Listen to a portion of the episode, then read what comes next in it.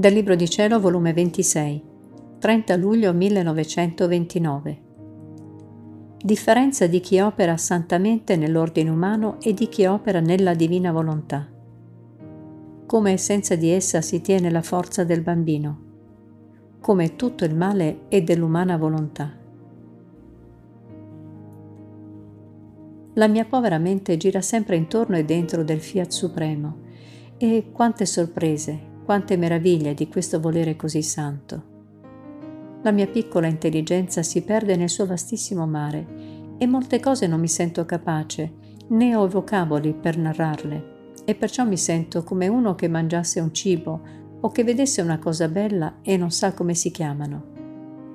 Se il voler divino non facesse un prodigio di farmi dire ciò che mi manifesta, quante cose di più lascerei nel suo stesso mare, senza saper dir nulla onde mentre mi sentivo sperduta nel fiat divino, il mio sempre amabile Gesù, facendosi sentire nel mio interno, mi ha detto, Figlia mia, che differenza tra chi opera le virtù santamente ma nell'ordine umano e tra chi opera le virtù nell'ordine divino della mia divina volontà?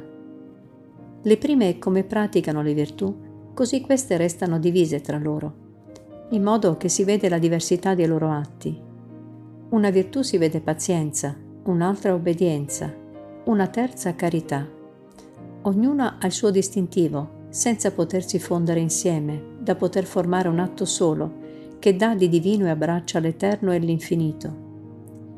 Invece chi opera nella mia divina volontà, la sua luce tiene la virtù comunicativa e unitiva, in modo che le virtù, fondendosi insieme, perché tutte fatte nella sorgente della sua luce, formano un atto solo con effetti innumerevoli, da abbracciare con l'infinità della sua luce lo stesso Creatore. Simbolo del Sole, perché è uno, perché possiede la sorgente della luce che mai si spegne, abbraccia la terra e, coi suoi innumerevoli effetti, dà tutte le tinte e comunica la vita della sua luce a tutti e a tutto. La forza unitiva tiene la virtù comunicativa, in modo che se vogliono tutti possono prendere un bene che si mette a disposizione di tutti. Invece chi opera nell'ordine umano è simbolo delle luci del basso mondo, che, a onta che ce ne sono tante, non hanno virtù di fugare le tenebre della notte e di formare il pieno giorno, né di abbracciare con tanta molteplicità di luce tutta la terra Perciò si possono chiamare luce personale, locale e a tempo e a circostanza. O se tutti sapessero il gran segreto di operare nel mio volere divino, farebbero a gara di non farsi nulla sfuggire che non passasse da dentro la sua luce purissima. Io ho continuato a seguire la divina volontà e il mio dolce Gesù ha soggiunto. Figlia mia, la creatura senza la mia volontà è come un bambino che non tiene forza di poter sostenere un peso e a fare lavori tanto utili da potersi lui stesso mantenere la sua piccola esistenza. E se si volesse obbligare a prendere un oggetto pesante e a sostenere un lavoro, il bambino, vedendosi impotente e senza forza, forse proverebbe, ma vedendosi che neppure può smuovere quell'oggetto né sostenere quel lavoro, scoppierebbe in pianto il povero piccino e non ne farebbe nulla e per metterlo in festa basterebbe dargli un confetto. Invece chi possiede la mia divina volontà tiene la forza dell'uomo adulto, anzi la forza divina, e se gli si dice di prendere l'oggetto pesante, senza mettersi in pena lo prende come se nulla fosse, mentre il povero piccino resterebbe schiacciato sotto se gli si vuole far sostenere un lavoro, si metterà in festa per l'acquisto e il guadagno che gli sarà dato.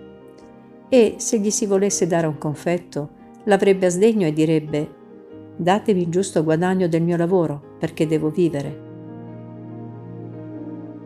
Vedi dunque, chi tiene la mia divina volontà tiene forza sufficiente a tutto, quindi tutto le riesce facile. Lo stesso patire, sentendosi forte, lo guarda come un nuovo acquisto perché tanti non sanno sostenere nulla?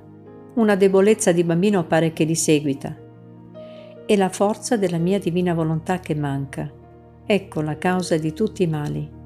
Perciò sii attenta, figlia mia.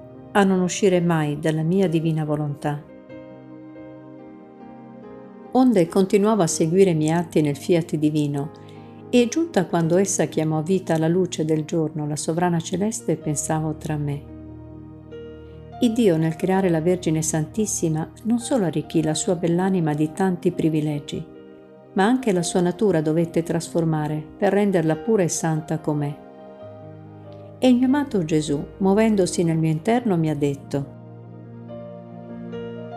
Figlia mia, nulla c'era da aggiungere alla sua natura, perché non fu la natura umana che peccò, ma la volontà umana, perché la natura umana stava al suo posto come uscì dalle nostre mani creatrici Perciò ce ne servimmo di quella stessa natura delle altre creature nel creare la Vergine. Quello che si contaminò fu la sua volontà nell'uomo e siccome questa natura umana era animata e abitava nella natura umana questa volontà ribelle, essa partecipò e restò contaminata. Sicché, messo in armonia la divina volontà e l'umana, dandole il dominio, il regime, come da noi voluto, la natura umana perde i tristi effetti e resta bella come uscì dalle nostre mani creatrici. Ora, nella Regina del Cielo, tutto il nostro lavoro fu sulla sua volontà umana, la quale ricevette con gioia il dominio della nostra.